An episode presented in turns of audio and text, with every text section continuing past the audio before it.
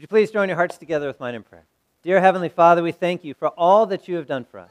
We pray, Lord, during this time that you would work and move by your Holy Spirit, that you would open up our hearts, our minds, our ears to hear your word, and that you would ever point us to Christ. And in his name we pray. Amen. Grace, mercy, and peace to you from God our Father and our Lord and Savior Jesus Christ.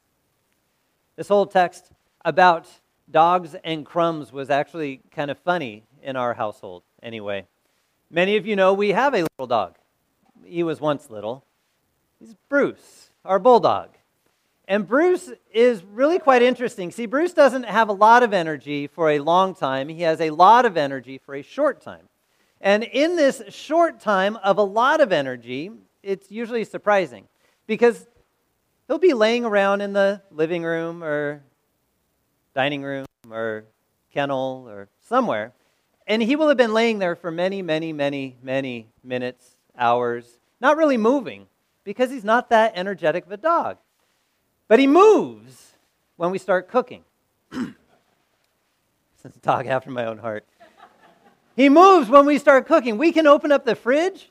No matter where he is at in the house, when he hears the bottom drawer of the fridge open, he knows there's carrots in there.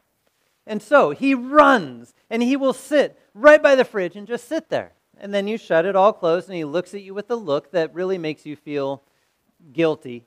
And then, uh, you know, maybe not feed him, but then he does not go back to where he was. He will circle the kitchen like a shark, waiting because he knows that someone else is coming in to cook.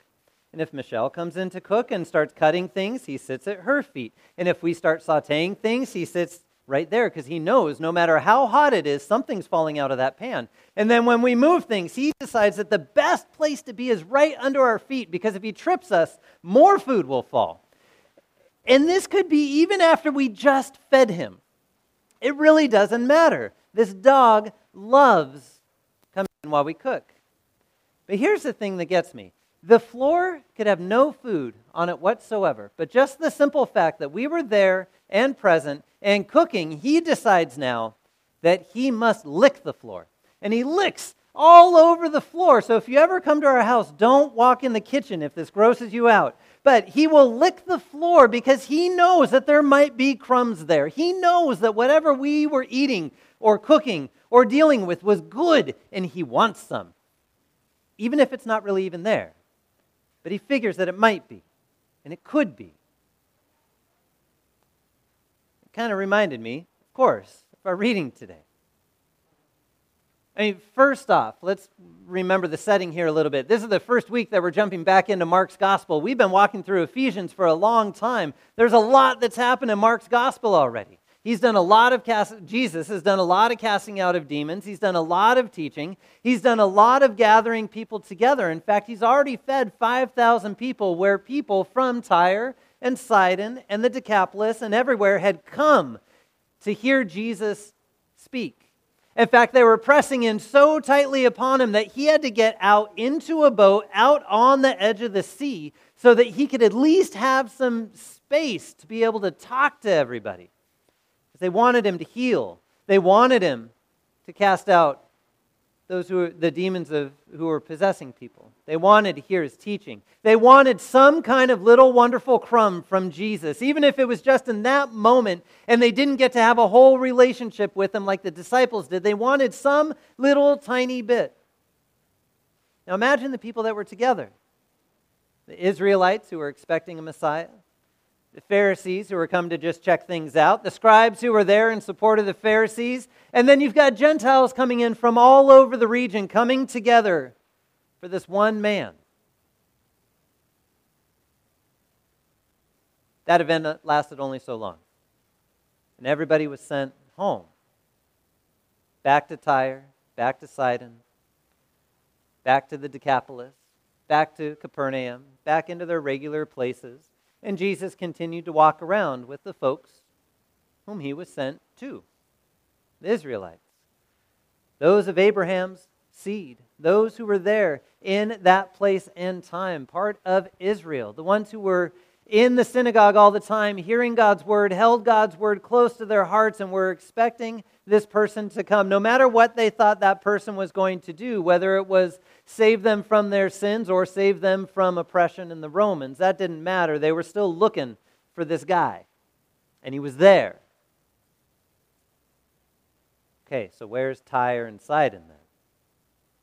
See, these were the places well outside the bounds of where the Israelites really ever wanted to go.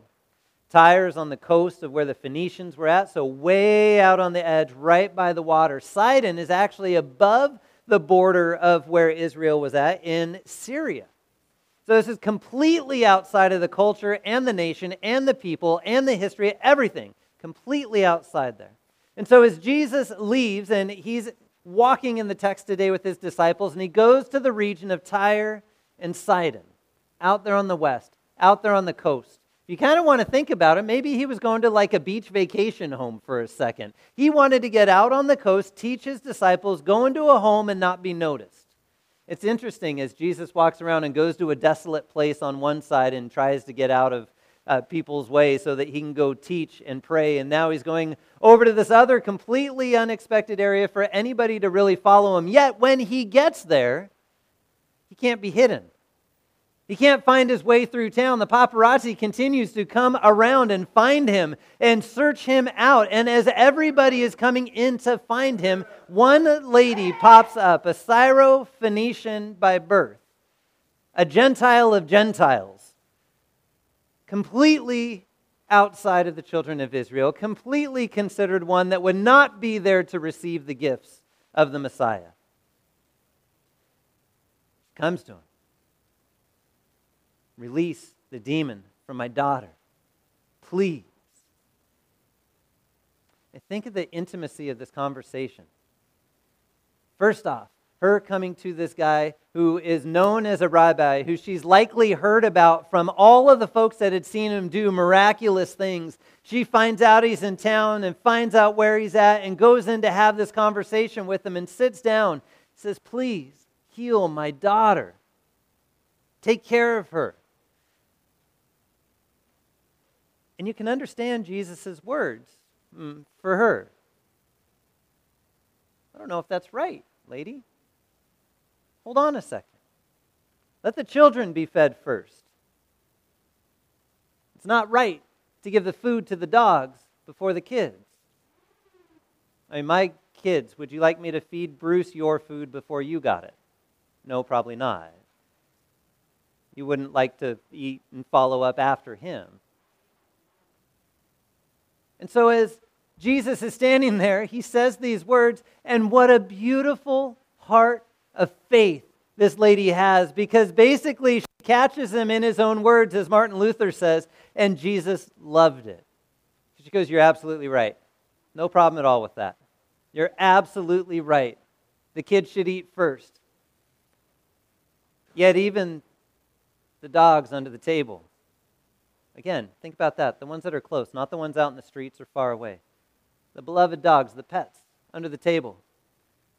Uh, they got to eat of the children's crumbs. You can just imagine Jesus' smile. He says, Oh, my goodness.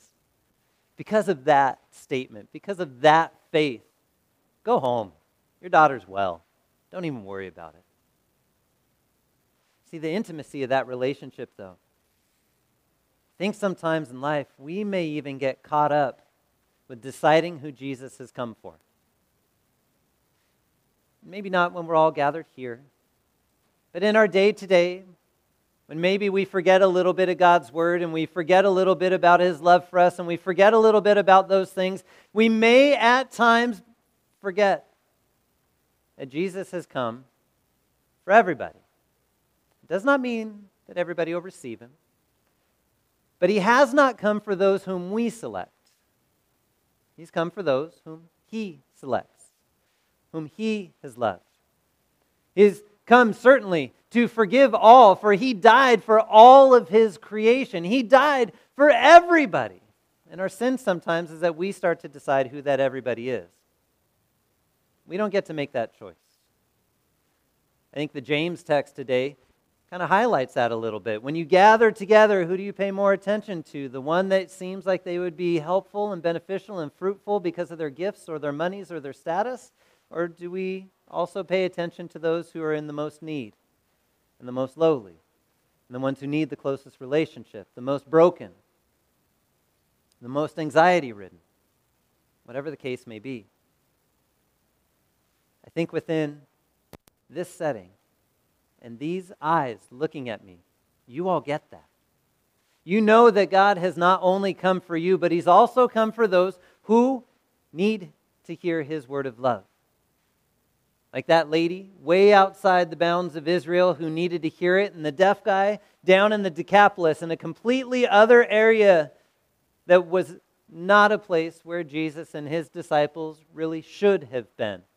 And even their route to get there was circuitous as they get there. They didn't go down and through the Jewish area to get there. They went from Tyre to Sidon and around and down into the Decapolis. Walking all the way around the Sea of Galilee, down into that east southern end. The southeast side of the lake where the demoniac was, the southeast side of the lake where the Decapolis is, and the pagans were, and the Gentiles were. And he finds a man there that friends bring this man to Jesus and they say, Heal him. You can just imagine Jesus looking at this setting again and saying, You're not my people. But he didn't do that.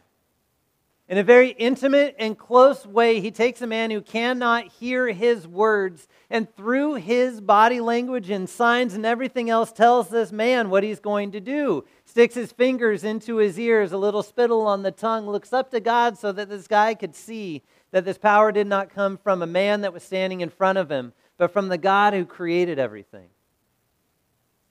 And in that moment, opens his ears and one of the few times we actually get the very intimate language of Jesus with the folks around him, too, in Aramaic.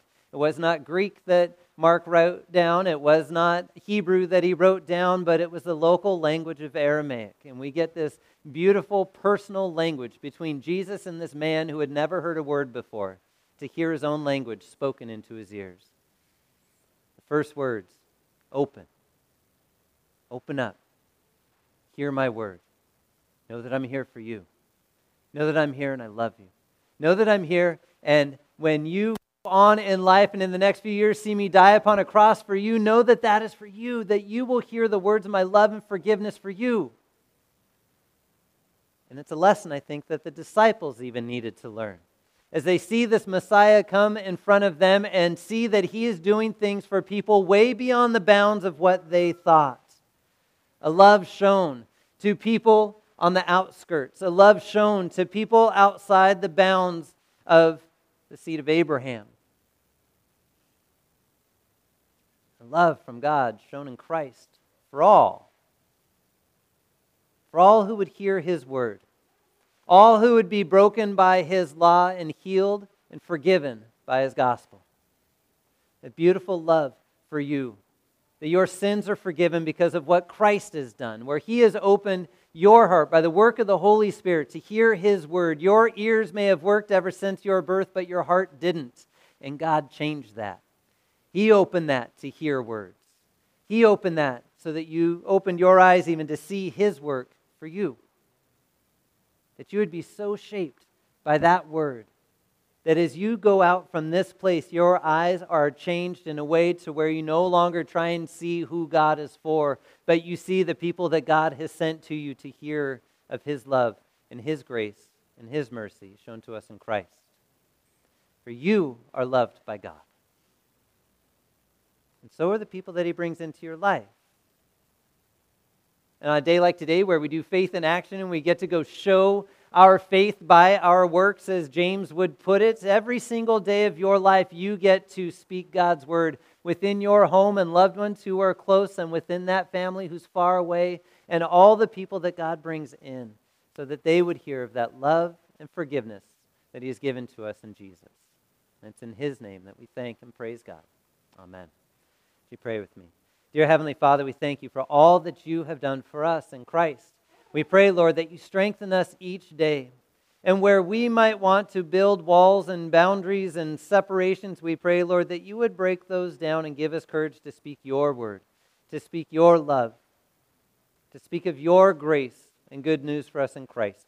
And it's in his name we pray. Amen. I invite you to rise as you're able, and we will sing.